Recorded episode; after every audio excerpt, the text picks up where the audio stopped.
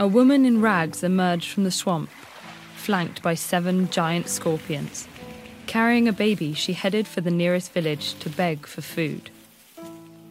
She approached a magnificent mansion, but the mistress of the house took one look at her grimy clothes and unusual companions and slammed the door in her face. So she continued down the road until she came to a cottage. The woman there took pity on the stranger and offered her what she could a simple meal and a bed of straw. Her guest was no ordinary beggar. She was Isis, the most powerful goddess in Egypt. Isis was in hiding from her brother Set, who murdered her husband and wanted to murder her infant son, Horus.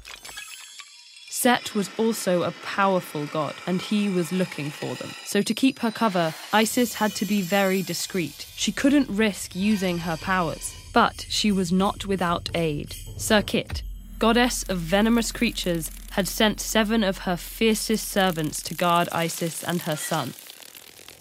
As Isis and Horus settled into their humble accommodation, the scorpions fumed at how the wealthy woman had offended their divine mistress. They all combined their venom and gave it to one of the seven, Tefen.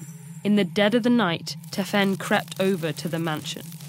As he crawled under the door, he saw the owner's young son sleeping peacefully and gave him a mighty sting.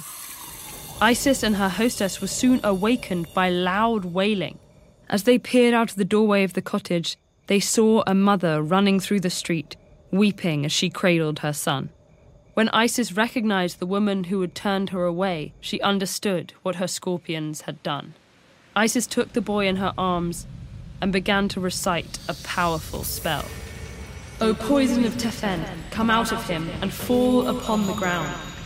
Poison of Befen, advance not, penetrate no farther, come out of him and fall upon the ground.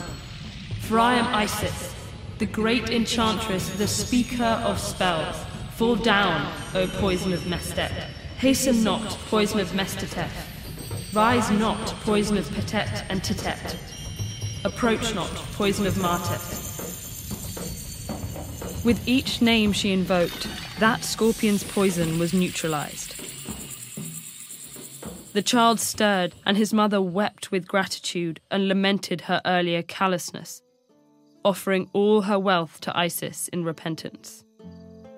The woman who had taken Isis in watched in awe.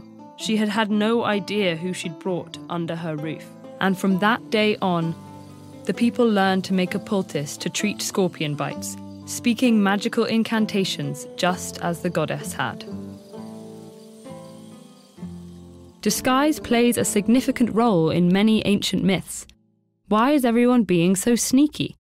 Here are two more hand wringing classics from Chinese and Greek mythology.